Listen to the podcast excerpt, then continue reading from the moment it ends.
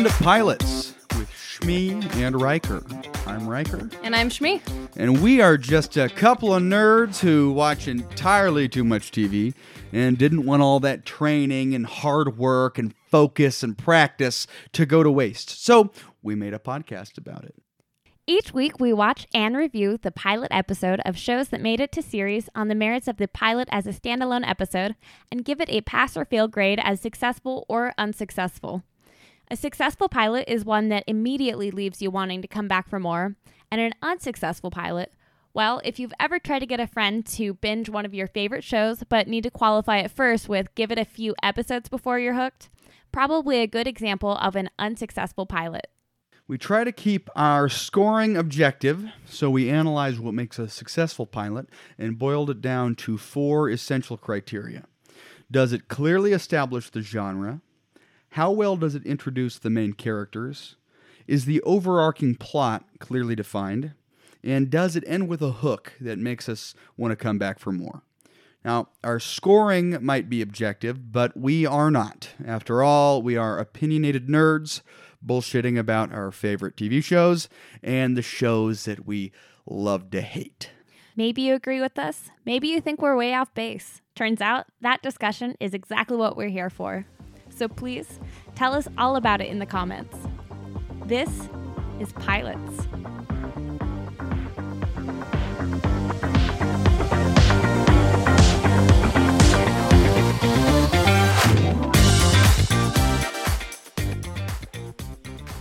Ding dong, ding dong, ding dong, ding dong. That's our new theme music that you'll be hearing weekly. uh, we're still working on our uh, openers. Okay, so we just watched Fleabag on. Where can you find this show, Shmi? Amazon Prime. Amazon Prime. Ah, that's why I've never heard of it. Yeah, it's really, you need Amazon Prime. There are a handful of them that are just so good. And I know you said you won't do Marvelous Mrs. Maisel for reasons we discussed, but. Uh, I didn't say that I won't do it. I'm just not not, excited excited, about about it. it. Mhm. Yeah, because there's too much in the family dynamic I understand that reminds me of my own in a way that troubles me.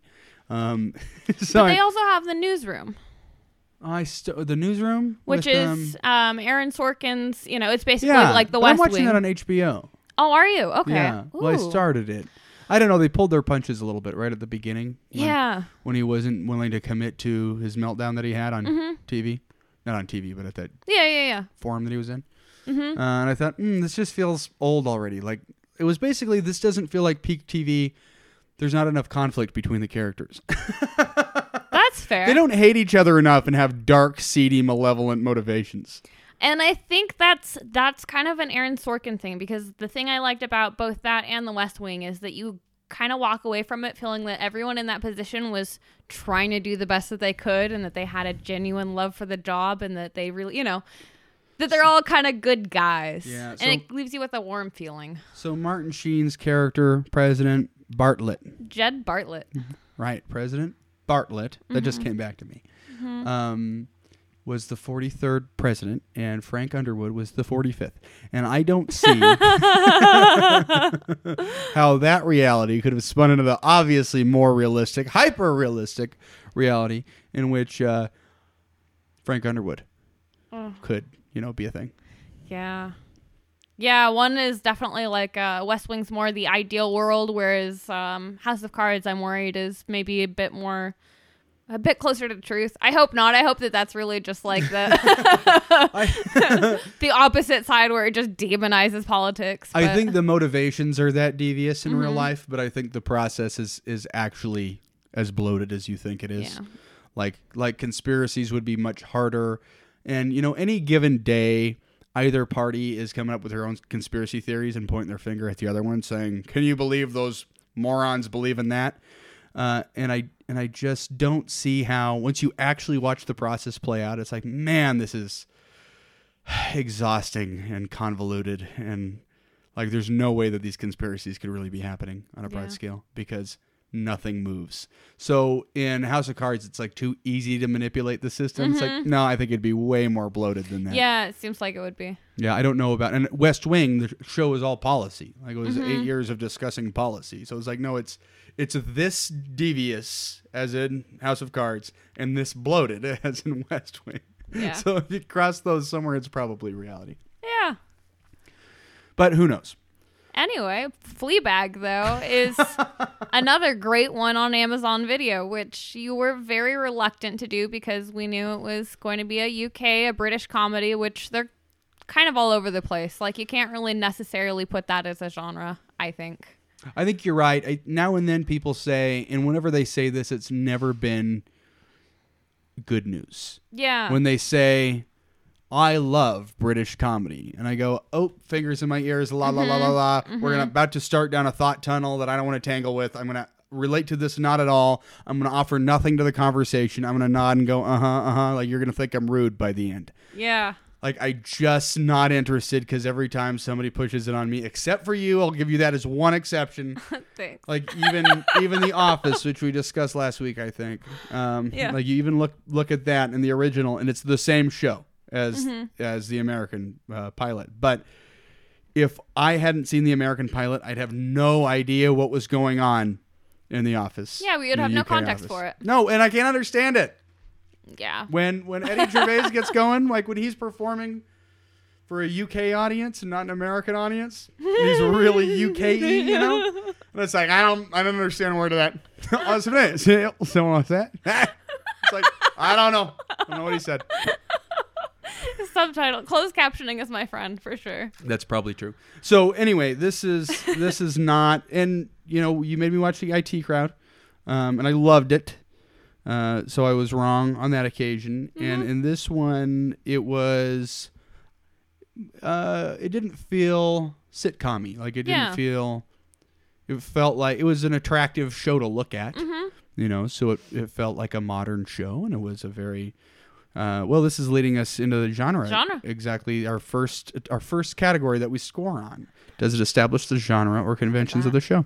Um, I thought that was clear. In the first moment in the show, she turns to the camera, says, I'm about to have sex on this one night stand, basically. Yeah. And what's a pretty funny monologue that we cut to the next part after some standard bouncing. um, uh, and then I realized that he's working his way toward my arse. Uh, but you know, he drove all the way here, so you let him. and uh, and we go through this bit, and I think it sets the it it sets your suspension of disbelief right where it needs to be. Mm-hmm. Like this is going to be sort of a oh, it's going to be darkly comedic, but in a in a more real world sense of you know dark. It's like Yeah. we're going to deal with some some real world themes, uh, and it's going to be I think Seinfeldian in its the characters are sort of irredeemable Yeah. um, and like they analyze ourselves in our most shallow. Yeah. I So would I- that's accurate. Yeah, and then it's going to be a character study of this character that we just know as Fleabag at this point in time. Main character, we don't have her name. Um, Who is very bunchy, by the way. Like just the Rebecca Bunchy. Yeah, the Rebecca Bunchy. Like just Yeah. kind of the the way that they're carrying it's a very They're so- serious tone, but it's they're they're they're conveying it through comedy anyways. And they're you like them even though they're unbearably selfish and Oh, self-centered. like you know that they're not, you know, No, they- Miss America, they're yeah. not They don't care if it hurts somebody else, Mm-hmm. so long as it validates their feelings in the moment, basically. Yeah. Um, so it seems to be through those conventions, Mm-hmm. the storytelling conventions, looking at the camera and whatnot, like I said, where, where that talking head. establishes our um, suspension of disbelief for Mm-hmm. the storytelling method. And then it's going to be a character study of this person Yeah. who's uh, got some baggage. yeah. And Definitely. that's, to me, that's the genre. Yeah, absolutely. I would say that nails it. Cool. Um dramedy, I think is like the technical definition of what this is, but totally. Absolutely. Um, and something else I kind of noticed, I didn't notice the first time around, but they really weave in flashbacks, I think, well. Like, they intercut that in with the her narrating to the camera, like leaning on that fourth wall, Uh, I agree. or The breaking the fourth wall, not leaning on. Yeah, well, broken. that's one way of breaking through it. yeah, leaning it. Sure. And it's so hard it started a crack. That's why I stopped leaning on a lot of things.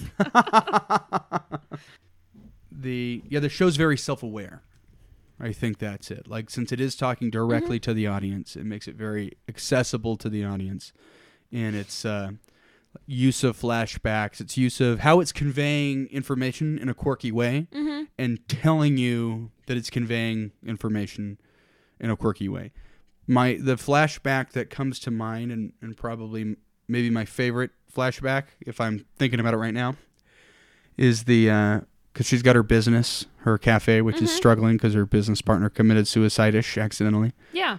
on purpose uh, when she cuts to how's the coffee shop the guy who hey can i get you anything oh no i'm fine i'm perfectly fine and then proceeds to plug in all of his gadgets Including a thing that allows him to plug in Uh, even yeah, more gadgets. Yep, an adapter for multi plugs. That's the part where it's like the douchebag move. and it's in real time, so it's super drawn out and boring. And I thought quite hilarious in in what you know what we're observing here. hmm Are you sure I can't get you anything?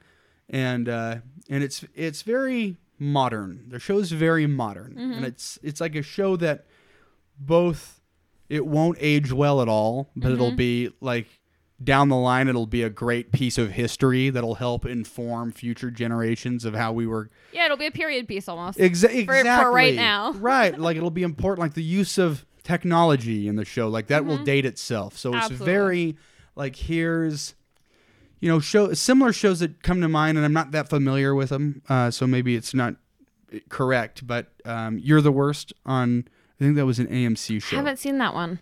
that would probably be worth a review but That sounds fun. It sounds appealing just by Yeah. the name. well, they branded it as here's a modern day romance. Like it's just a romance, and it's a one night stand that turns into friends with benefits. That mm, you know, is it a love story? Is it not? Is it like isn't that what we're living with today? yeah. I think that was sort of its point. So Yeah. I feel like this show is much the same. Like here is uh, a, a sliver of humanity at this era in time coping with first world problems. Yeah. Um, which is just to say that the genre I think was was clearly explored.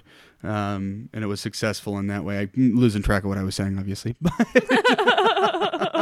no, I like that very much. So, um, I think this was in our four categories. Judging the pilot alone, this was the most successful area of this show the genre. because Cool. Because it was it it was so unique. It had a singular voice. Mm-hmm. Absolutely. Like it it very much guided your train of thought, hmm which I liked. Um cool. Are we okay to move on to characters? I'm ready. Are you ready? okay. Um, well, Fleabag, which I think it's very interesting that we don't get a name for her. She's just Fleabag. And a lot of the characters we aren't we aren't getting names. Um, we actually looked up the guy that she met on the bus, who is very aptly just what is it? Bus Bus rodent. ro- bus rodent. Yeah, exactly. Very apt. The rabbit teeth. Which they have to be dentures. Like they cannot be real teeth. There's well, I'm no way. sure he's listening right now, and so I feel bad. Whatever the answer is, I feel bad There's no way there is because his teeth are obviously so huge. I have na- a neighbor is my worst neighbor that I have who was just horrible to me when I did something she wasn't happy about. And now her rabbits just live in my backyard, which I actually super don't mind, and I think they're kind of fun to see when I show up at home, and I think they're kind of adorable in their own way. And Oh, I love fat. rabbits. They're so fat. Mhm. Like those are some good meat eating rabbits that she should really be looking out for because I really don't like her. Um, she was just horrible to me the first time I met her. Whew. And I look at her rabbits that just live in my yard, and I think, so who's the shittier neighbor? Seriously, who is the shittier neighbor? That's here? Yeah. Oh, She's like that. two buildings down. Just- Watch out, lady. Your Man. rabbits. I want a rabbit. You should just catch one for me. I no need. They're just here. They live at my house now. So anyway, uh. I'm looking at his teeth and I'm thinking of those rabbits in my yard, thinking, "Wow, those are much like." Because I haven't been up close and personal with rabbits since I was a kid, and I'm thinking, man, those are muchly like those rabbits' mouse. Like that looks like a rabbit Yeah. face. And I'm thinking, no teeth are really that big. Like that's There's got to no be way. he's playing a beleaguered character with these teeth inserts. Either way, like I feel bad for the guy. I know he's listening because we have millions and millions of listeners, and I, uh, I, ho- you know, whatever the answer is, he's, I'm sure he's a swell guy. Thanks. uh, let's hurt Anyway. no feelings. You got, you got Fleabag, you got Rabbit Teeth. Uh, the guy on the bus that asks her out, and Mhm. um, she's he's a nice guy and a goofball, and or maybe he's not nice. He says some horrible things. He I couldn't is tell a about very him. awkward character. The whole um I'll treat you like a nasty bitch or whatever it was. And Right. then he tells her, No, I was just just kidding with you. I was just like, that is so uncomfortable. I wanted to crawl out of my skin. I was just like, Oh my God. Yeah, I took it as a guy who just has a hard time talking to girls. I think so. Like was doing his best, and she was vicious to him because he was a loser. But isn't he? no, yeah, he is. But is that why she was vicious to him when she says you're pathetic? It was just because he's a loser, right? Oh, I don't remember when she says you're pathetic. It's when he says, "Let's get some cocktails." Oh. I don't know if she did she say it to us or did she say it to him. I don't know. That was Okay, actually I a, missed a it. repeated problem that I didn't know if she was talking to us. If you or see the eye contact, she'll make eye contact with us and usually make kind of like a uh, face. okay, fair enough. She makes like a very specific facial expression Oh, and then she'll look at us. if you wonder if she's talking to us, she's probably not Yeah. because it's really obvious when she is. She was pretty obvious. Yeah. It's kind of Okay. like Frank Underwood. It is pretty obvious. Like sometimes Frank will look at us and we're kind of wondering if he's looking at us. And I guess it's similar. Like she'll just make the look at you, but you know when she's talking to you. Right. Well, and that might be a, a choice too, right? Like, let's Mm-hmm. remind him that we're talking directly to him. Mm-hmm.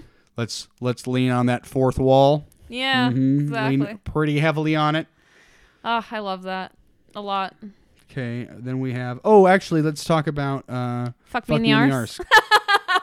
because he's the first character that we meet. Yeah, I have to say, I know you haven't seen future episodes, and we are, of course, judging this on it alone. But she does continue to introduce him. Like anytime he pops up, pops up on screen, she'll look at us and say, "Fuck me in the arse." Oh, the us know. reminder. Yeah, this Yeah. is who this is. Hey, you remember this? This is "Fuck me in the arse." Yeah, I know the characters come and go Yeah. Mm-hmm. pretty quick. This one's fuck me in the arse. Oh, that's why they don't have names. Yeah, He's the story. He's the yeah, story that she tells. exactly. Is this fuck me in the arse guy? Yeah. Yep, that's the one. Which is great because it's like you're talking with your girlfriends, and she's like, Exactly. "Yes, this is the one. yes, that's the guy who fucked me in the ass." Okay, okay, all right, all right. I think you just established that this is a girl show. I don't think so. Taylor was all over it. No, no, no. Guys will like girl things all the time. But, but when you said um, right then, it's like you're talking to your girlfriends. It's like, oh, that's interesting. You're relating to the show in a very specific Yeah. uh, aspect of it. Do you feel like this show speaks to women more directly than it does to men? Uh, perhaps so. I think it's more just that you don't usually have that relationship with a guy friend. Like that usually that's kind of it's a it's a an intimate relationship Mm-hmm. she's having with us, and typically you don't have that relationship with the opposite gender unless you're romantic with them. So Right. it's just I don't know. I wouldn't say that I it makes it necessarily more of a girl show, but Is are the producers of the show women? Do you know? I think so probably. I guess that's oh, what- actually, I think the um actress herself is I- um, one of the directors. Okay, I would have guessed that. Mm-hmm. When you said that, I thought it's probably show made by women. Mm-hmm. And then I just pictured her as one of the producers. Mm-hmm. It's, a- it's like it's such a specific character with such a specific wit Absolutely. that uh, it's very bunchy. It's very. I told right? you, That it's part of very her identity feels very much on this show. Mm-hmm. Um, okay, that's interesting. And then, so I would feel. See, it feels to me like there's an inside joke with what you just said. It feels like you're talking to your girlfriends. I Mm-hmm. totally get it, but it all it does feel like it's a little bit a wink to the women in the audience, and and you know maybe it just you know a woman is telling a story, so It's- she yeah, tells a just that it's story like a woman tells a story. Exactly. Um, It's just the level of comfort she has sharing this information with Right. us. So take that, I guess, how you will. Do you feel like having watched the show? Do you feel like you have a friendship with her? Do you feel that connection to the character? You know what I'm talking about? I know what you're talking about. I'm trying to genuinely examine if that's the case for me. Um, I don't think I feel like we're. Well, I mean, you can't not like being part of that fourth wall. She lets you in on every vulnerable moment. Right. So, like, yes, by very default, absolutely, you have to. Mhm. Because I've seen all of the intimate moments. She's let me in on all the secrets. I know which guy fucked her in the arse and how she felt after. Yeah. You know, like, do I just have a big arsehole? Mhm. which I really liked.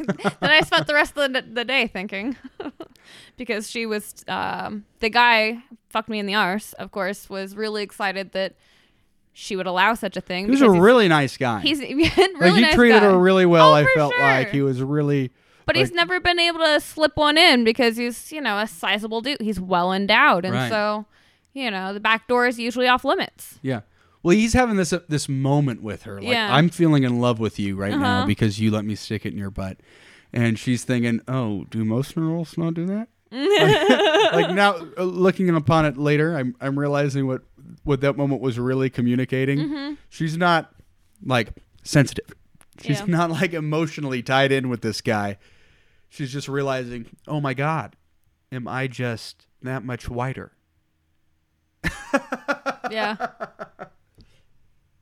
So I think it establishes who that character is right out of the gate. yeah, Okay, I didn't notice that first. too funny. Uh, who else we got? Who else do Um, we need to talk about? There's the dad who's. I have my running list. terrible. There's Harry, the Harry. um, I felt like Harry was probably going to be coming back later. Yeah, he's a recurring guy. Um, the serious boyfriend who she recently broke up with. I don't feel like we get a whole lot on him in this episode, other than that he's kind of a pushover, and it, we kind of get the sense that this isn't the first time they've gone through this whole thing. She'll dump him. No, no, he dumps her. Um, that they're gonna hump and dump a lot. Yes. Like she, she, because they keep saying, "Don't show up naked and yelling at his mailbox again, his letter box or whatever Mm-hmm. they call it uh, in the show." yeah, the your UK? voicemail box for the. No, I think it was like his. Well, she, was- said letterbox, but Right. I'm guessing she means voicemail. No. No, because he said, "Don't show up in my house again, flashing your tits." oh. So I thought, I thought that was her, like getting drunk and being like being outside of his house where his mailbox is. Mailbox. Okay. yelling. Yep. Makes sense. Uh, so he'll probably be coming up again when she needs some cheap companionship. Yeah, and she knows his pattern, so that's Right. a pretty good guess. and then basically, as soon as they're back together, you know they're really not going to be, because the next time some guy gives her the right kind of attention, it's like, yeah, Harry's not that important. I think you might know Fleabag a little. I've known women like that. Okay. Um, So other than Harry, we've got um, we briefly had the man at the bank, the loan officer, who she accidentally flashes. so funny. yeah. Really, really funny. Yeah, you liked that scene. Yes. What specifically when about it? Well, because it, I did see that as a. First of all, she talks about their history of their, um, Their company, yeah, there's what is the word, sexual sexual harassment, harassment claim. cases. Yeah. yeah. and like, who says that? 1st of all, and Mm-hmm. Yeah. I, I don't. They did, didn't make it seem like it was weird when it was said. It was like it was said so the audience knew. But uh, who does say that? Well, we haven't. We've been struggling with woman companies. Ah, yeah, ever since the sexual harassment thing. Yeah. Yeah, suppose you heard about that. So that's really awkward right there. and then uh, when she goes to take her shirt off, it seems like see this is why again it feels like um like she has I feel like she's telling a story to the women in the audience. Like you're welcome to anybody's welcome to it, but I really Mm-hmm. feel like there's is this a thing that women deal with or it's like oh shit I I flashed because it felt like it was an Yeah. organic thing. Like everything goes poorly for her Normally, you because she's have got a a second shitty layer attitude. under one of those. I won't lie to you. I watched it with that sweater, and I'm like, you never have that directly because you'll overheat for sure. And you need, I mean, even if it's just a tacky camisole, Mm-hmm. you want a tacky camisole to strip down to. it seemed like a specifically frustrating thing that I can't re- actually relate to, and in that moment could so relate to it. That's I guess that's what it amazing. was about. Yeah.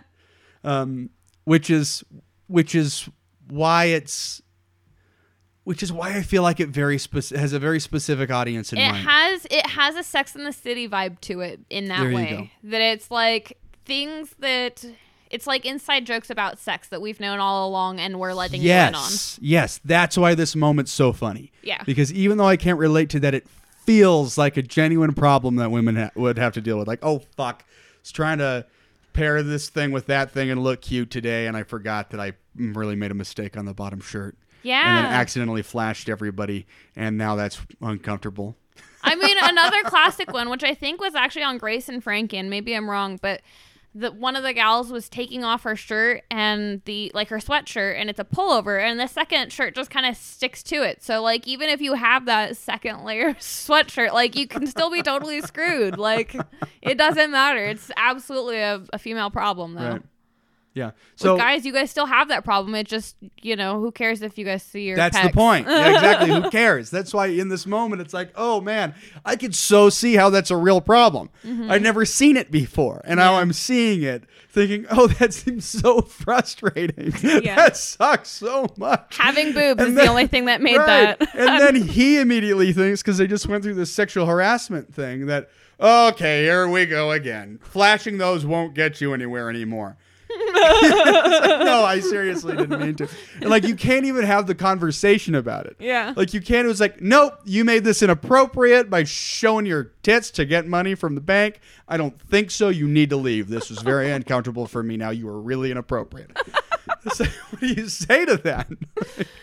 Yeah, there's nothing to be said. like, they, like she tried to have the conversation. He just did not allow it. Nope, you're inappropriate. He was very. He made up his mind very early on that. I was like, that's really. That seems really unfair. seems genuinely unfair. yeah, absolutely.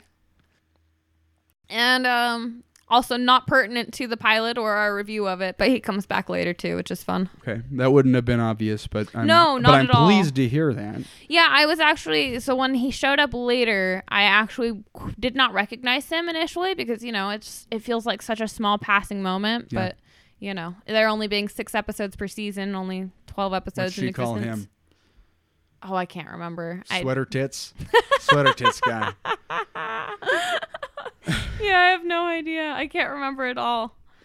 Um, let's see. Next, Wait, you know what? I this is. What's I that? feel like this is worth saying. I don't know. Maybe cut this Sure. out later, but there's something about that scene where, and this is this is maybe a topical issue right now, where she presented her breasts by mistake, Mhm.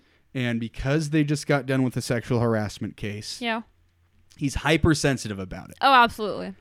Uh, similarly, like we're watching a show that I feel is that it's female specific, Mm-hmm. we'll say, and and I feel like, oh well, you can't talk about women things though. It's like I, I get that it feels like it, it's a female skewing show, but I don't feel like I have anything that I should say about that. Um, and it's so there is some, to me there's something like po- post Me Too movement and Mm-hmm. things like that. It's I say things like that. That specifically. Yeah. It's like it makes you very on guard about what am I allowed to say about a, a woman, a woman's issue, and Yeah. uh, and here that guy is having that experience right there in this show, Mm-hmm. and it makes the show because I said how it was modern before. It makes it feel kind of topical, Yeah. socially topical. Like like there's a, a big social study that's going going to be sort of an undercurrent in this, even though it's going to appear like tacky comedy. Sure. Okay, that's cool. Yeah, definitely. Um. All right. So next, I think we've got Claire, the sister.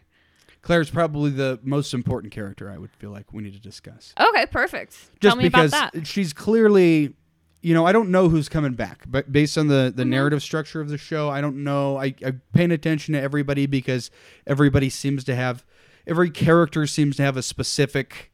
Purpose. Um, yes, exactly. There's a specific story that we studied in that, Mm-hmm. and it just makes me feel like there's going to be enough like comedy gold in there to mine yeah. that you're not just introducing these people to never revisit them again. yeah. And Claire, we got quite the introduction too. Exactly. And since it's her sister, she's always been a part of her life. Mm-hmm. Like theoretically always will be a part of her life. And based on the relationship that they have, funniest moment in the show I would say is when the sister goes in when they're kind of having a moment when they realize they're terrible feminists. Um, and at the at the speak with the what is it called women speak Women speak. Yeah. Yeah. um, so they're at Women Speak. Oh yeah, the show's directly. It's very directly studying women's issues because she's a bad feminist. Like that's very much a part of the show. That's a good point. and maybe that's like the the kind of woman that feels like she's telling the story to Mm-hmm. is uh, a feminist who's really just not that socially conscientious Yeah. and uh, feels like she's a bad feminist because she's all about the movement, but you know doesn't really pay specific attention to it.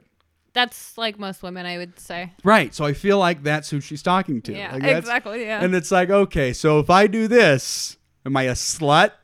Or am I? Because there's the oh yeah, because she calls the guy a perv on the way out of the office. yeah. The guy at the bank, perv slut. Wow.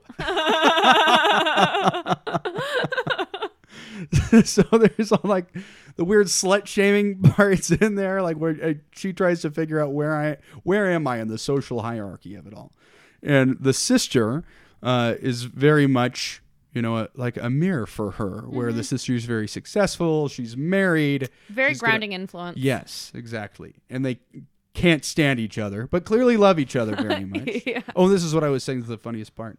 Um, when when the sister goes to give her a hug, and she slaps her hands away like really dramatically and and knocks her in the forehead.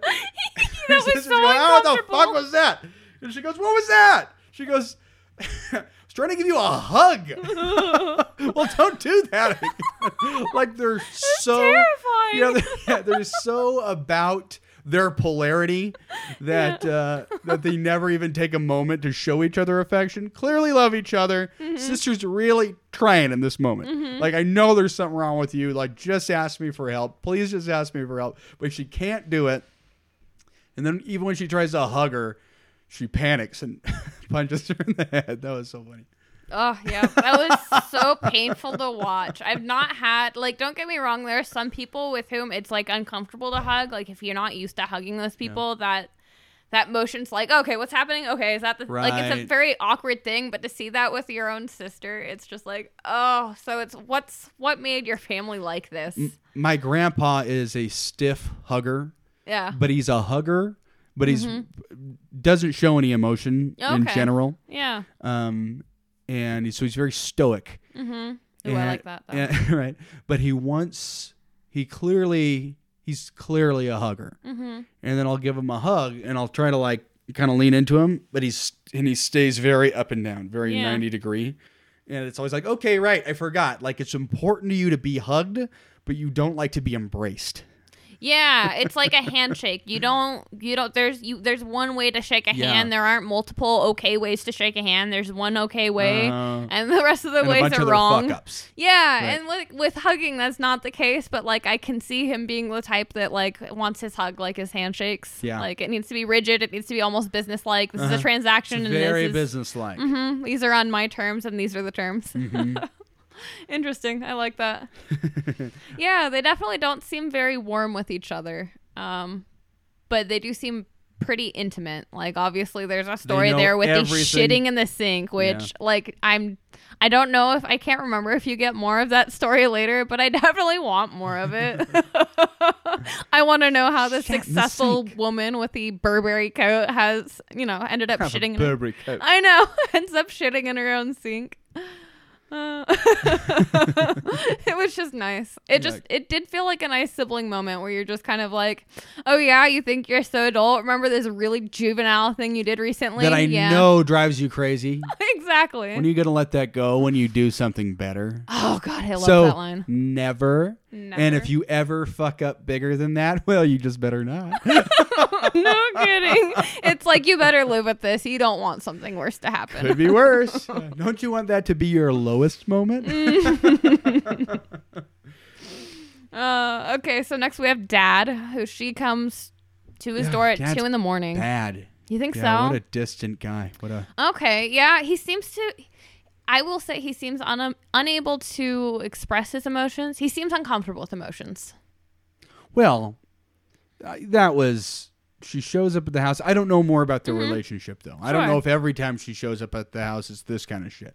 And I would Hard assume it her. is. Yeah, Uh, what did you just say? it's hard to say with her. Yeah, that could be a thing. But she m- makes it pretty clear that the dad just up and abandoned him. Mm-hmm. Uh, and when she says, well, when she vents all these things about herself that she's dealing with, that I think, you know, I think she's trying to say, hey, I'm, I'm my father's child, and can you help me deal with being an asshole? Um, I feel like that's what that was. going on there toward the end when she goes to dad's house? Oh, okay. What she's asking for for from her dad? Yeah, like like because he says to her, "You get that from your mom. Yeah. You know that, right?" That's such a dad line, by the way. Right. Oh my god. But I thought she was very clearly saying, "Hey, there's like I'm a I'm a flea bag like you." yeah. Oh. Mhm. Oh, is that not how you took that? No, I like that though. Um, am I wrong based on what happens next in the show? Is that would you say that that was incorrect, or there's no telling from just the moment that we saw there? I don't. Th- I, I I hadn't looked at it through that lens, so Oh, I would okay. say there's no telling. Yeah. No, I felt like she was connect trying to connect with her dad in an area where they can connect Mm-hmm. because she knows it's true and he knows it's true and he just won't go there. Uh, and then he's like, just not interested. I'm gonna like like it's kind of him to let her in the house. Don't go upstairs. Whatever Yeah. you do. I'm gonna call you a cab. Like you can wait in the house just so long as it takes the taxi to get here. I want nothing to do with you. Mm-hmm. Like I abandoned you and your sister for a reason. I I really want nothing to do with you. Like this is like too much of a amount of time to have to talk to you.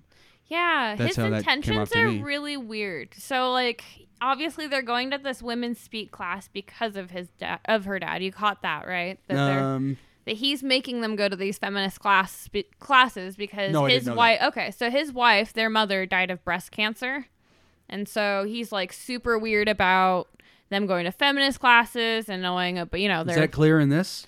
Uh she had said it very quickly while she was Easy to miss. Mhm, Okay. while she was So that um, becomes clearer. yes Got it.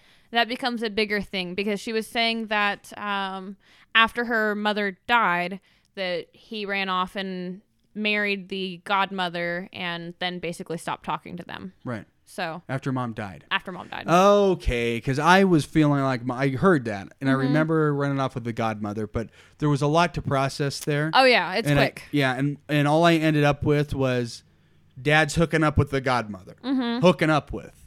So I had I had gotten the sense that he had like ran away with the godmother hmm And I think maybe they're up. hooked up with. Yeah, I don't know if they're actually married, but hooked up with is at least No, no, no, but it was after mom Mm-hmm. passed, and they were adults when mom passed. yes, Right. So It was very he's recent. distant recently. Mm-hmm. Ah, that changes everything. hmm That actually totally changes Does everything. it? It does because um, all the uh, degenerate stuff. I maybe still feel I would maybe I would need to watch it again because when she's basically at his door saying I'm a degenerate, I'm a bad feminist, on and on. hmm Um, I kind of felt like yeah, I felt like that was her talking to her deadbeat dad. And I guess I kind of saw it as, I mean, as somebody who has lost a parent, I saw it Uh. as you're the only pillar I have left that connects me to to things, and you know who I am. Tell me, am I these things? You know, Be my dad again. yeah. please. Validate me. Don't validate me. Like I need somebody to steer me here. Yeah.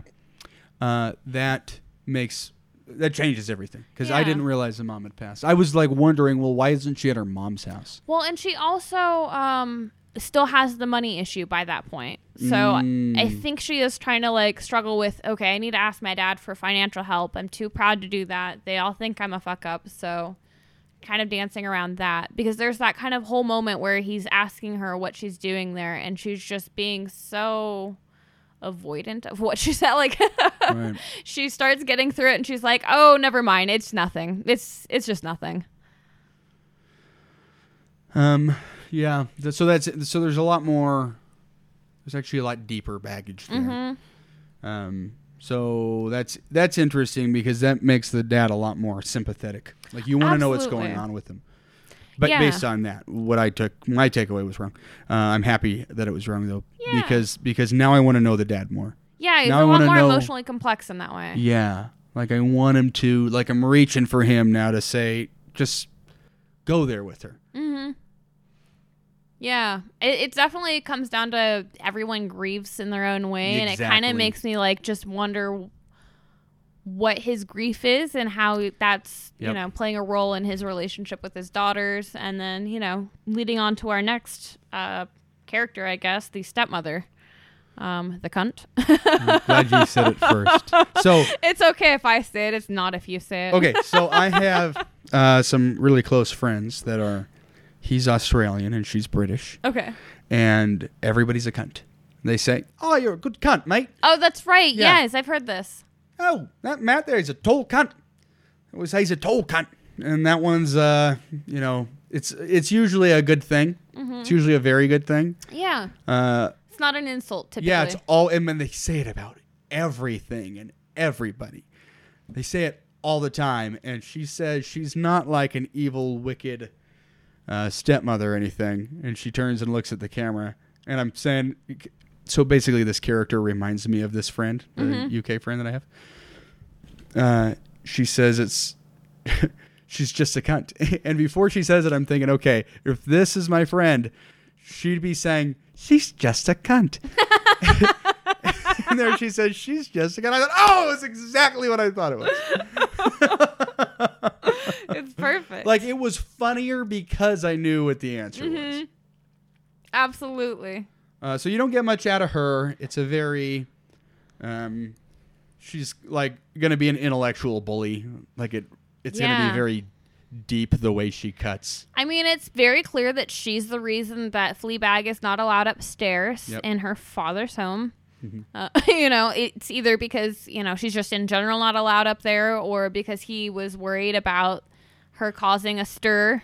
this woman's what's clearly changing there. I mean, Dad's grieving, Mm-hmm. like you said. Dad's grieving, and and he's grieving in his own way, and uh, and his grief seems to be defining his identity Mm-hmm. at the moment, uh, which he is masking with a new identity. yeah. Uh, in the Godmother, this is what I'm assuming, or this would be my takeaway. Uh, the Godmother who um, is, I'm wondering if she's if she's globbing on because he seems to be a wealthy guy. Um, I don't know. I can't. I mean, I think he does okay for sure. Yeah. Well, Um, the house looked like felt like a mansion where she's painting this giant picture upstairs, her Oh, yeah. self-portrait.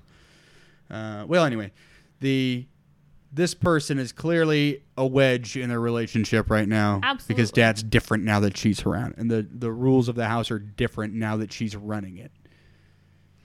Yeah, um, I mean, they don't really hit on it in this, but it's the childhood home that they're in right now, and so this woman has completely inhabited it, and I don't know that I can't tell if it's the that he's got a lot of money, but it definitely is a this weird jealous thing with the children, like you guys were here before, but this is mine now, even though you know, like this weird Totally. competitive feeling with the offspring, and Yep. that's not at all out of reality. Like I have a very distinct, specific memory that I can relate that to with this, right? Where I'm like, mm, this actually very much happens, and it's it's pretty disruptive. Where somebody comes into your childhood home, and you know, it's your parents' new new person and it just totally upsets the balance of things you know? You don't know how to interact with that person. The rules completely change and um, i think especially in that case the dads in general i think have a hard time like bridging that emotional gap. Like hey guys things are changing. Here are new boundaries. Here here's the talk we need to have to transition that. They're kind of more all right things are changing. Let's hopefully the conversation won't come up. Hopefully nothing will I, come up. I respect that this is going to be painful for you, Yeah. and uh, and you will grieve in your own way about it too. exactly But like, just at least show that respect. Mm-hmm. Not to say we're, oh yeah, if we talk about it, we're just gonna get over it, and it's Yeah. gonna weirdly not be a problem. But no, no, this is going to be disruptive. And I Yeah. respect that you're gonna be prone to having a hard time with that, and we'll work on that. Yeah, I'm just saying, at least in this, um, that that the father is very. He seems to be very much avoiding that conflict. Like he just doesn't want to deal with the fact that Right. obviously they're not big fans of each other. He loves his daughters. He's concerned with them, you know, concerned for them. Obviously, he's worried about them dying, like the mother, the feminist classes. You know, like he definitely has an investment in them. But at the same time, you know, there's this new element, which is the godmother, who just has this weird jealous vibe about her. Like she just She's a she was a dominant personality. Mhm, that's that exactly scene. what it is. It's like she needed to claw her way exactly to where she is. Fleabag looked small in that scene. She Mm-hmm. looked like she allowed herself to shrink uh, in the presence of that woman. Yeah. Oh, it hurts to watch too. Yes. There are those people in real life too. Like it's very like it aggressively makes me hard. It's it's hard to be in that scene with them. Like watching that, it's hard for me to sit there because you have people in your life that are like that. You're just like you're a toxic person. And I'm stuck with you now. and I'm stuck with you. Exactly. And you were a choice too. Mm-hmm. Like you, somebody made you as a choice. Yep, and we all just have to grin and bear it. Right. You can Um, really go. like, no, really. Nothing's keeping her here. No, no. Let me show you the door. uh, the only character I think we haven't spoken about yet is Boo. Oh yeah, I, I don't think there's much to say at this point about Boo. The actress seems funny, you Mm-hmm. know, and it's going to be the relationship will be, um, seems like it will be throughout. Yeah, And All that- through flashbacks, of course. Okay, and being that yeah. she's dead. Oh, she's the dead one. Yes. Oh, Boo is dead. all right, that makes a lot more sense now. Yeah, so you're getting most of your flashbacks are Boo related because Boo died before, you know, we that's take part. That's why I didn't have anything to say about her because she's not current with what's going Mm-hmm. On. She's oh okay. But she seems to me, um, especially in the few scenes we get with her, that she is just like the honest best friend, like the one who will tell you anything. Um, and I think she was saying even in this that like don't don't tell anyone anything because or don't tell people what you want because they just aren't good enough basically.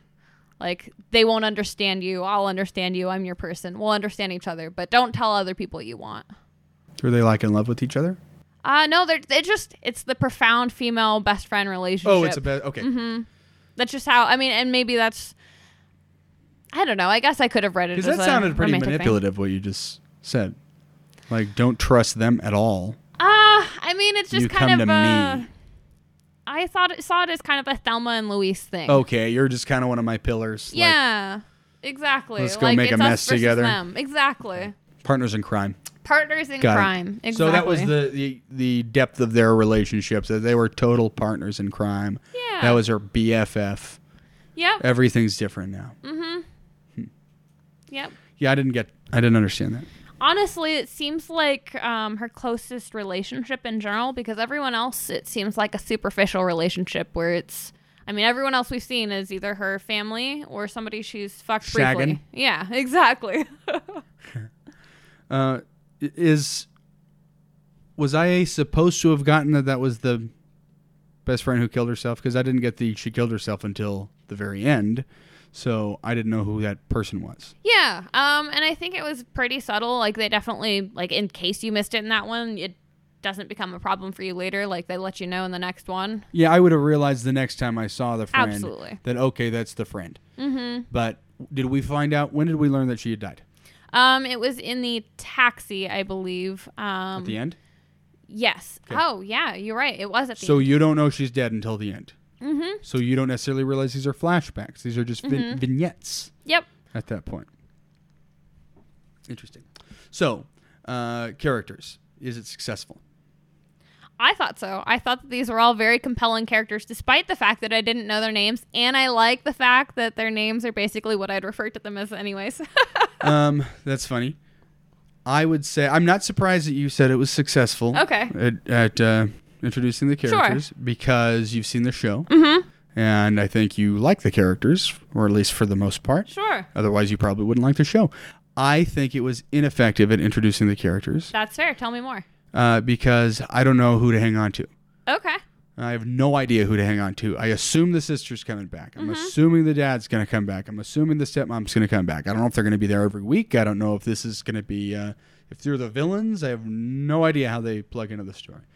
Um, I didn't realize that the friend in the flashbacks is the friend who died. For as a that's a big for instance. Yeah, that is. You know, like like the emotional center of the storyline, I missed completely.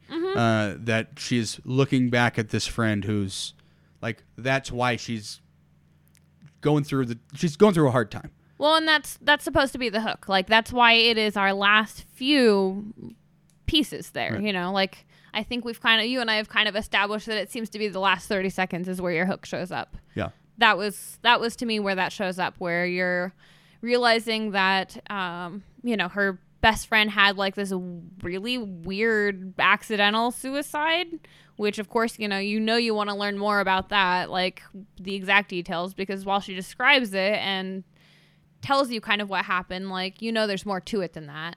Why else would they have something so ridiculous be the cause of this woman's death like am i wrong like I don't yeah, I don't necessarily agree with that. so her there's something more to her ridiculous death. yeah Well, I don't. Uh, no, I wouldn't go that far because No? I don't know how any of the characters, Characters fit in together. Still, like, like all I see is her, you know, laughing it off, Mm-hmm. and she's not laughing it off. At at this point, to my knowledge, she's not laughing it off in a way that says, "I'm really bruised inside about this." Oh, really? I saw that as a. The way she laughed about it, it wasn't like a, a I think it's funny. It's a, you know, you laugh because it's uncomfortable. Well, I didn't know it was her best friend, Okay. her business partner. Well, that's what she was that. explaining in that scene, though. She said, "Oh yeah, my best friend, whatever. We opened the cafe together. She accidentally committed suicide. Yeah. Well, accidentally, blah blah blah. Well, steps in front of the bus to go that to this friend. I okay. it wasn't clear to me, and if I just missed it, like by Yeah. by glaring, you know, omission, and it was my bad, and I really just didn't catch for whatever reason, I didn't catch you missed it. Yeah. Yeah, so I'm I'm not connecting what she's saying there to that person who she's had this ex- these experiences with and clearly loves very Mm-hmm. Yeah. much. Um, I know that that's somebody she hangs out with. That's all that's clear to me in the show. Mm-hmm. That's somebody she hangs out with, and uh, her business partner's dead in kind of a ridiculous sense.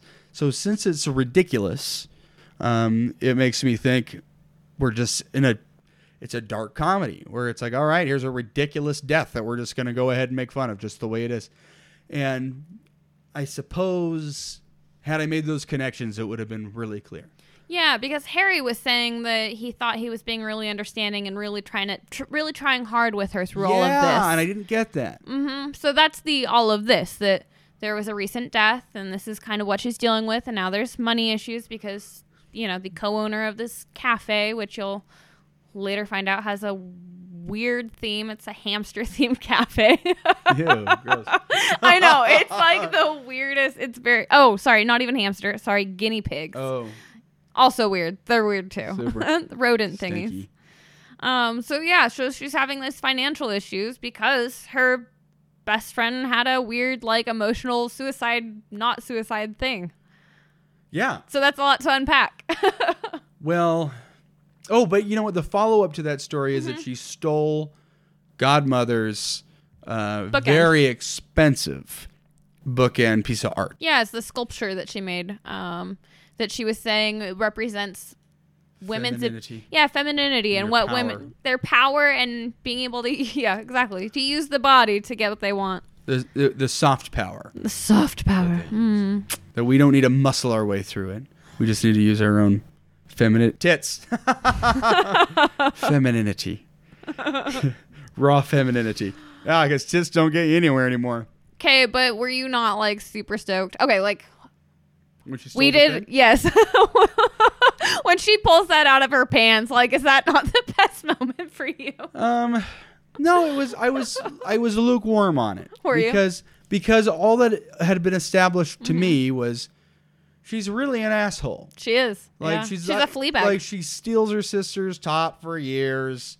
She steals this. Mm-hmm. That's a sister thing, though. No, no, no. I get it. That was that was funny, but but that and that was funny because it was a sister thing, Uh-huh. and then she steals the money from the guy. hmm That was oh, that hurt. Yeah, and then she And then he like this- tries to give it back to her because she drops it on the way out. right. So even the and then she takes it anyway from hamster teeth, Mm-hmm. from rabbit teeth, and um, so so now there's a pattern. Bus rodent. Now there's a that's better. Uh, marginally, it's his only proper official. name. Will you at least use his proper name? exactly. Disrespectful. Okay. So there's now a pattern of her in petty theft, and it's really unattractive. Like to me, Mm-hmm. That, that was her at her at her most unappealing. Um, and and we end at her most unappealing to me. And like I said, I I put it, and we were skipping our normal order, which is allowed under the under Mm-hmm. I'll the allow it. laws of the. thank you, thank you, judges. Um, so the what am I looking at? Oh, when I said I think it failed at, at introducing the characters. The Are we still talking about that? No, we moved no, we on. moved into Hook. Okay, so Plot slash because Hook. right because I didn't think it necessarily effectively landed the characters. Mm-hmm. Now we acknowledge that I missed big parts of that, but I don't think that was clear. Yeah, that's fair. Yeah, I think it. I think It's you, easy to miss. You having continued to watch the show really made that clear. That's possible. Yeah, Yeah, but it Um, informed it. and then you binge things anyway. So you're Mm-hmm. getting all the information kind of up front. Yeah, basically. Okay. you know me too well. so by the time we're in the hook, having failed to really land the characters for me, Mm-hmm. it's like okay, well, the the plot, like the overarching plot of the show, great way to shoehorn this in here, category three usually, and on my cheat sheet. Um, the overarching plot to me is she's kind she's a, kind of a low life. She's kind of a flea bag. Kind of a flea Uh, bag. and she's gonna, you know, take advantage of people and have abusive relationships and be manipulative at times and be really compelling at other times and you know, you know, go through a character journey. Yeah, yeah, there's all that in there. But she the the plot is sort of gonna be her haplessly being a douchebag. Flea bag. yeah, I can see that. And since that was my take on the overarching plot that is to come Mm-hmm. on this character that I don't, you know, I'm not necessarily sold on. I like the actress tremendously. Oh, right? yeah. I like the character a But lot. But the character's a I'm not rooting for her yet. Right? She's a Frank Underwood Underwood to us so right. far. Yeah. Yeah. And and that and the hook is, but the hook is petty. Like, oh yeah, I Mm-hmm. steal shit too. Like I'm going through all this heady stuff that you want you want to hear about, Mm-hmm. and then oh, but also at my at my most unappealing, I steal stuff, and uh, and I know there's more to it than that because it's it was really who she stole it from. Mm-hmm. That there's a personal thing there. But it wasn't enough of a hook for me because to me her her petty thieving was unappealing. So I think I think that w- is not why I would fail it for a hook. I guess like feel free to fail it as a hook. Oh, Let me for it. qual- okay. be clear then. F- For me, I, I wasn't hooked. You weren't That's all I'm hooked. saying. Yeah, this okay. is this is totally uh, subjective. That's fair. But yeah. but for me, I wasn't hooked on. Oh, I've got to see what happens next. It's like no, I think I kind of get it now. She's she's just an asshole. So I think that that's opposite the opposite of the hook for me. Um But had so- I realized that was her friend, I might think differently. the fact that um that the the petty theft for me it was like why is she doing this and so to me the hook was well obviously we're going to get more like we're getting flashbacks we're going to get more backstory as far as what's driving her current character to me it it was clear pretty early on that she'd been through some sort of weird trauma that makes her just I mean she's being promiscuous with all these guys. She doesn't have any like real friends it seems like other than this boo who we now know is dead. I mean like you just don't see her emotionally close with any I mean you saw her interaction with her sister. You saw her interaction with her Right. father. Those are the closest people to her in the world. You saw her interaction with her boyfriend Harry ex ex boyfriend at this point Harry like Yeah, and I want that's a person I want to know more about. Harry No, no, no, her. her Fleabag. the person having these experiences. Exactly. That's the character I want to know more about. Mm-hmm. And then we at, we end on her least interesting attribute, that she's a thief. I think it is a symptom of her bigger problem, and No, that's the story that we're here to tell. No, I understand. I'm just analyzing Yeah, as a you. narrative hook. Narratively speaking, I don't think that was the most interesting way that they could have ended the show.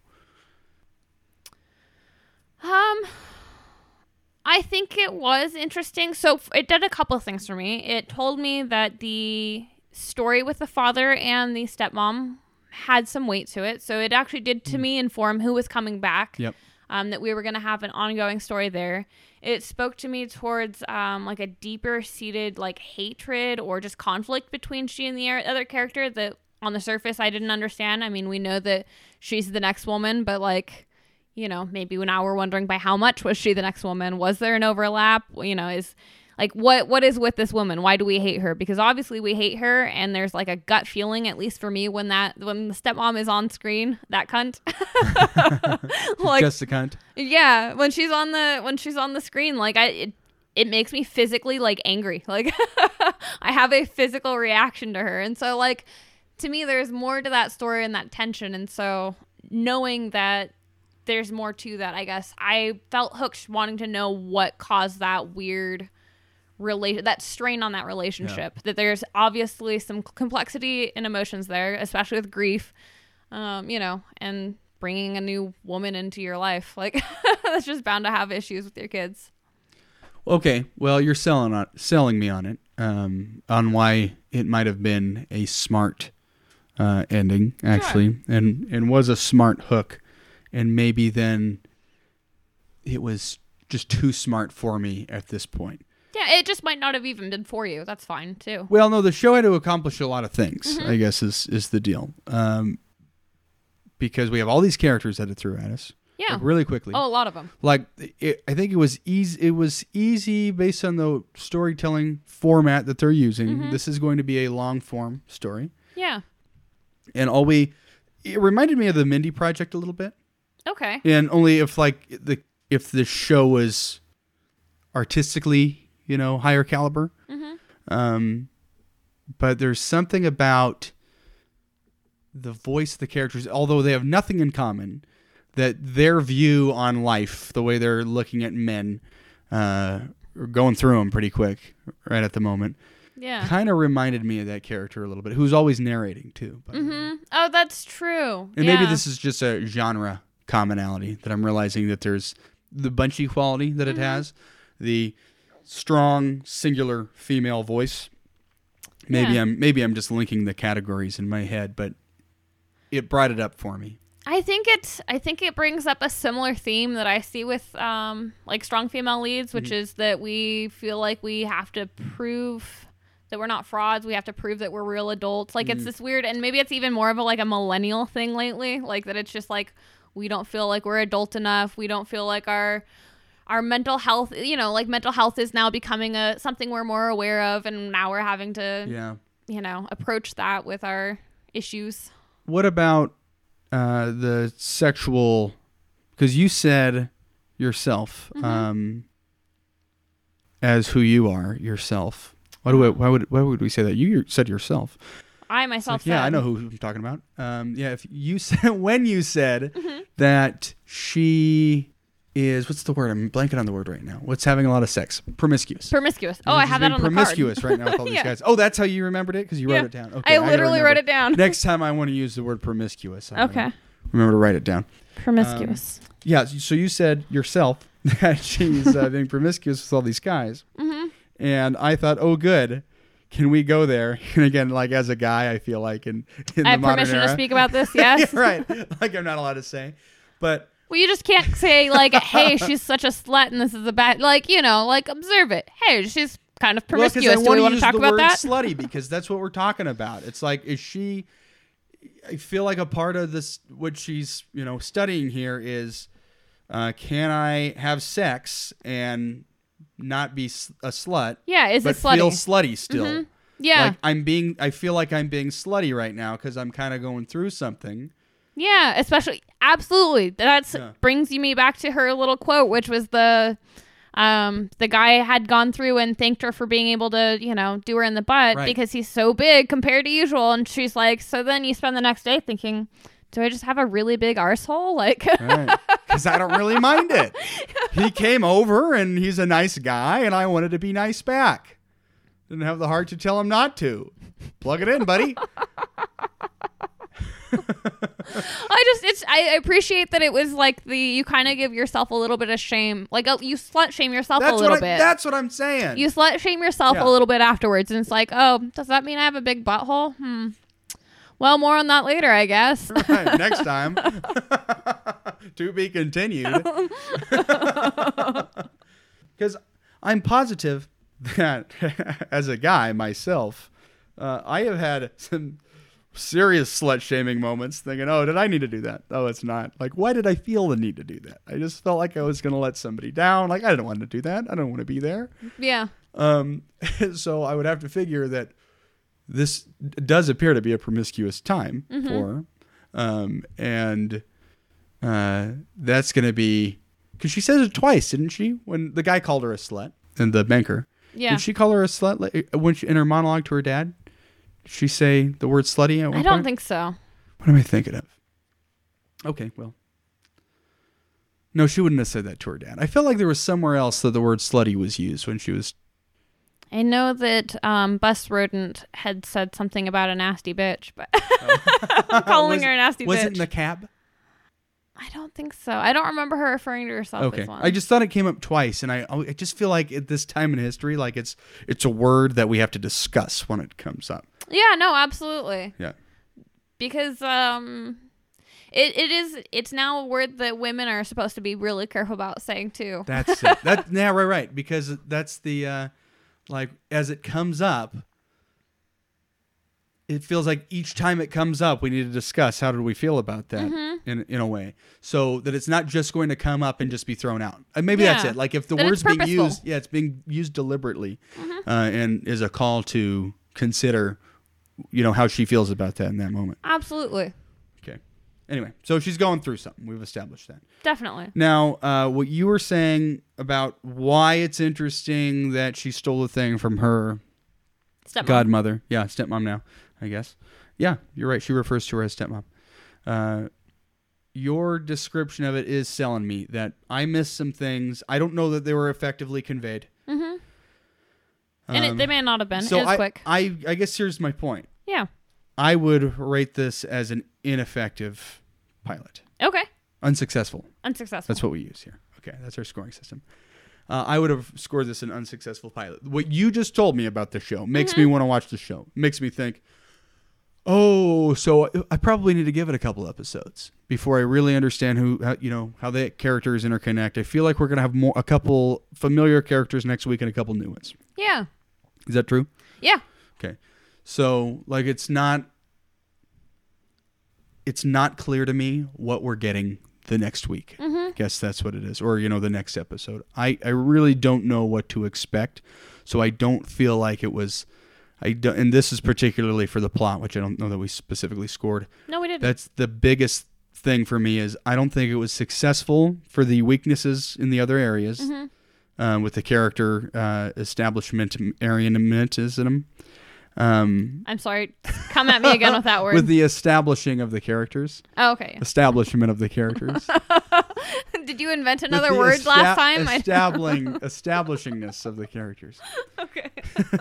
and the other thing. Anyway, I'm just trying to recite our our structure back to us so I Sure. Getting better at it.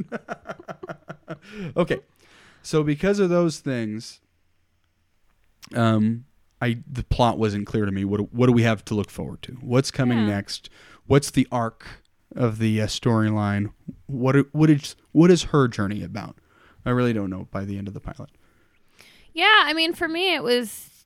I mean, okay, so a couple things. Obviously, she's very promiscuous and has a lot of weird, awkward relationships. So to me, it was definitely like a. The question mark was the. The plot. Like Mhm. everywhere where I had to draw a question mark, I was like, okay, well, that was very purposeful. They only told me this much about it, and I feel like this is probably how. Like, I feel like she informs you everything you know to, to feel about it but you don't understand what she's like informing you to feel around if that makes sense like what event she's infor- informing around so Oh, what's the center of gravity? Mhm, exactly so she's trying to tell us how we're feeling about it and we don't know like the big movement it. yeah the big it yet Hmm. Um so it makes it really difficult um to really capture it in a pilot because Because it's not meant to. it's not meant to yeah It's a like, long form storytelling. it's very much meant to like it only Right. takes 12 episodes The- to get the- to it but And this, I'll say again, the pilot of the show seems to have a lot to accomplish Mhm, because absolutely. it's going to be such a long form story. Um, it has a lot of people that it needs to introduce us to in a short manner, am- amount of time, uh, and doesn't have the ability to tell us what it's about yet, which is a really bold choice, Mm-hmm. I think. So artistically, uh, I'll give you that. Artistically, I would say it was very successful yeah because what you're talking about, uh, that's a show that I would like to see, but that's a show that I realize I need to commit to seeing the whole thing. I feel like to it's a very low commitment but yes because it's not many episodes. Yeah, six episodes per season. Yeah. There are two season, and I think they're not even thirty minute episodes. So Okay. Well, you get through them fast, and they're yeah. do you watch? Did you watch or do you watch Better Call Saul? I haven't watched the most recent season, but otherwise, yes. And that's a slow burn. Slow burn. Yeah, it's crazy how long I was willing to like. I know that the next season is what it's supposed to be all about, Right. and I'm like, it's crazy that I've been excited for each episode. Anyways, I think I just really like the guy who plays Yep. Saul Goodman. Like he's just a very he's got a lot of gravity as an actor. Mhm. So It's a brave choice. I mean, the way Mm-hmm. they decided to tell that story was really self um, indulgent. indulgent. Yeah. coming off of Breaking Bad to say, I mean, that's a that's a brave thing to test. To say, hey, Yeah. you fuckers love Breaking Bad so much. We could even get you to watch this. Yeah. And you're gonna be you're gonna be frustrated along the way. But you're gonna continue watching because you believe there's a payoff because you love Breaking Bad that much. And I think that gamble paid off. Mm-hmm. Um, but anyway, my point that's for a different episode and Sure. a different day. My point is that that was a slow burn that you really need to watch the entire story forever. Like there's things coming up now that you're thinking, oh my god, I can't believe they tied that all together. Yeah. Just because it was such a slow burn. I don't feel like this is necessarily that slow, but it seems to me that the entire series is going to be sort of discovering, uh, maybe discovering the big it. Yeah. Absolutely. It's funny because a lot of the a lot of the series feels like it's stepping around it, so it's kind of um, in art. If you think about, you're filling around the main thing, Ah. and so then the void is the subject, I guess. Yeah. So we're just coloring in around that. I don't know why I'm gesturing. The audience will not know. That's not going to help anyone else, but uh, but it's where you have like you know a white void space, or you could even shade it in, I guess. And then you, it's the shape is made by the things around it Mm. more so than itself. Cool.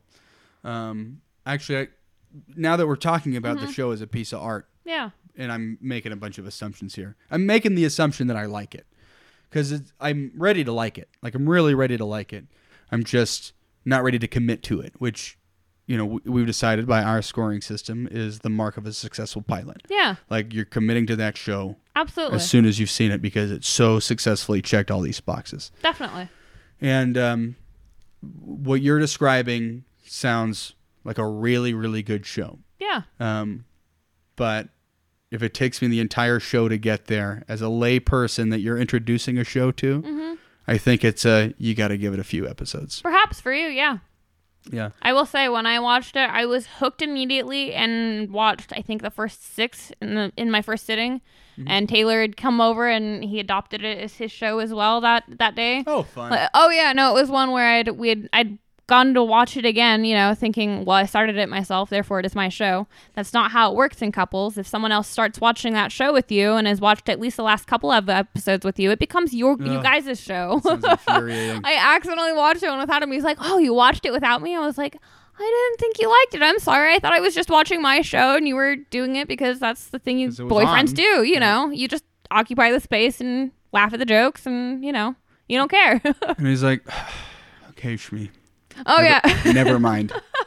oh yeah, he, yeah. He was kind of like, "Well, yeah, I guess it doesn't have to be." I'm like, "No, I love it enough. I'll ba- I'll back it up. I'll replay those episodes. Let's do it." I guess it doesn't need to be a, our show.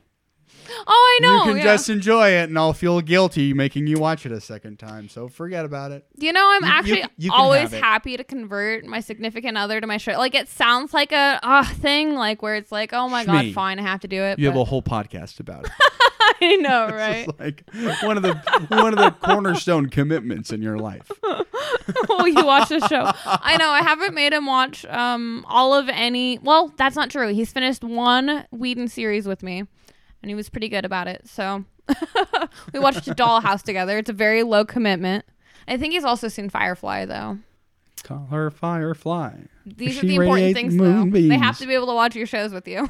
You know, that, honestly, I have made a rule now that if if a girlfriend, hmm if a theoretical girlfriend is around, she's got to be a show watcher. Yeah. Like she can't be a frisbee thrower. Like if she's sporty, if I got to spend every weekend chasing her around, let's hike, let's bike. It's like you want to just hang out in her underwear and watch shows together.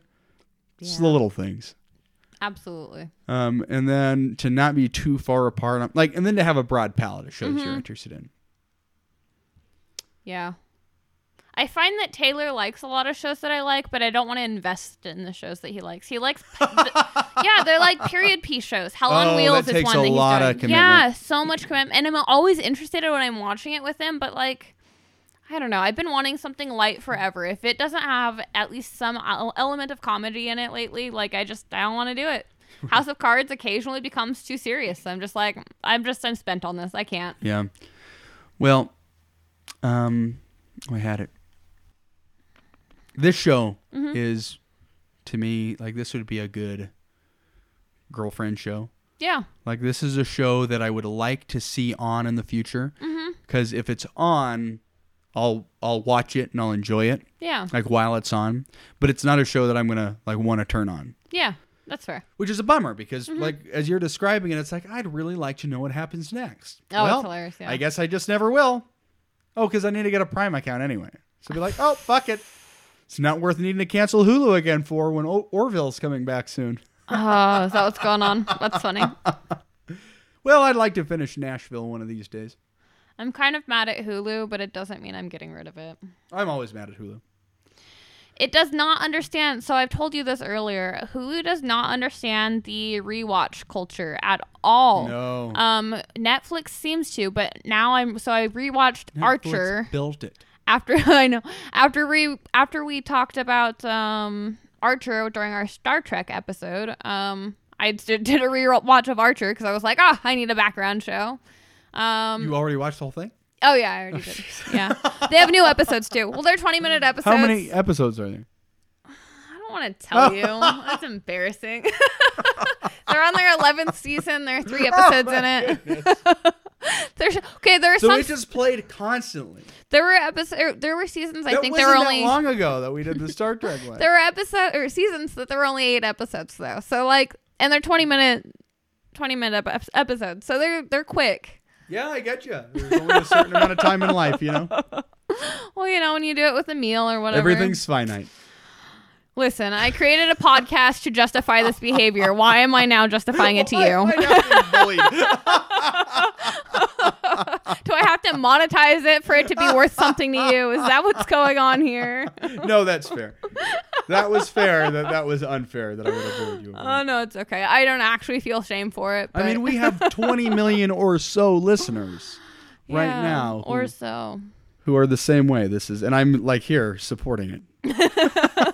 No, I do appreciate that. I, I will say the initial rewatch of Archer, I just rewatched the pilot initially to be like, because it was that conversation you and I had where you're like, I think I would really like it, but I probably like I won't watch it because this, this, and this, and it's a cartoon and whatever. Right. And then I got in my head and I'm like, wait, would he love it or would he not? I don't know. And so I had to rewatch it and I loved it so much that I didn't stop. what was your confusion? Uh, your conclusion? Would I love it or would I not? Oh, I think you would love it. It's really smart. and especially their ongoing jokes. I think you'd really appreciate cool. like their running jokes. Yeah, the you know we talked about the voice of the character Mm-hmm. in this one. I think Archer's got a, such a specific and unique voice Mm-hmm. as like like an intelligent idiot. Yes, exactly. You know, like this just douchebag guy Total Uh, douchebag. with incredible wit. Yes. Like, oh, okay, yeah, I see why I would like that. He's very charismatic and just like amazingly talented for no damn reason. and such a douchebag. And such a douchebag. yeah, it really is. Like All right, yeah, that'd be fun. Yeah. Um, All right. So I think that's all of the categories now. oh yeah, we got them out of order, but for you it was not was it was a swing and a miss no, no, no. That's putting it too strongly. too strongly. Yeah, it was a you give it a couple episodes. Like that's what it, I'm getting the sense that this is a give it a couple episodes. Okay, so it's a Cobra because Cobra the Kai. quality was there, and when when we dissect it and realize, okay, all these things were very deliberate. Like they Yeah. were laying a lot of groundwork for understanding a much bigger story. It's like, well, I like the actress a lot. I Mm-hmm. think she's really compelling. I think her interaction with her sister is super compelling. I think the godmother is uh, like like unappealing but compelling. You know, Yeah. like uh, yeah, I want to know. It's like a stinky thing. It's like a. Ugh, Oh, you have to smell it to know it Yeah. smells bad. smell this. oh my Oh, god. this is so gross. There was a lot of elements in it that I liked. There was nothing that I specifically didn't like. Yeah. It just didn't make me want to watch more because it confused me, I guess. Yeah. Um, but you could see that since it's it's being pretty artfully woven, the narrative is being you know artfully woven. That uh, it's probably going, you know, it's going to retain the same quality. So it, if you're correct that there's a lot more to it than that that we're just scratching the surface of, this is clearly going to be a good show because it has a lot of good pieces in it. She's great. Um, the storytelling structure is really interesting. It just didn't complete the circle in this Yeah. episode. That makes sense. Do we have an email that people could or like something like that? Can they go Absolutely. trash talk us? Absolutely. Questions or concerns? Uh, pilots the podcast at gmail.com. Pilots the podcast at gmail.com. Gmail.com. That's pilots the podcast at gmail.com. And then if you want to find any of our other stuff, I direct you to our website, which has all the other links at pilotsthepodcast.com. cool. Um, Totally. And okay, so is that the preferred way that people should trash talk us? Is through email? yeah, I mean, you know, if you get us through, you know, Apple Podcasts, please feel free to rate Do us have like there. a Facebook page?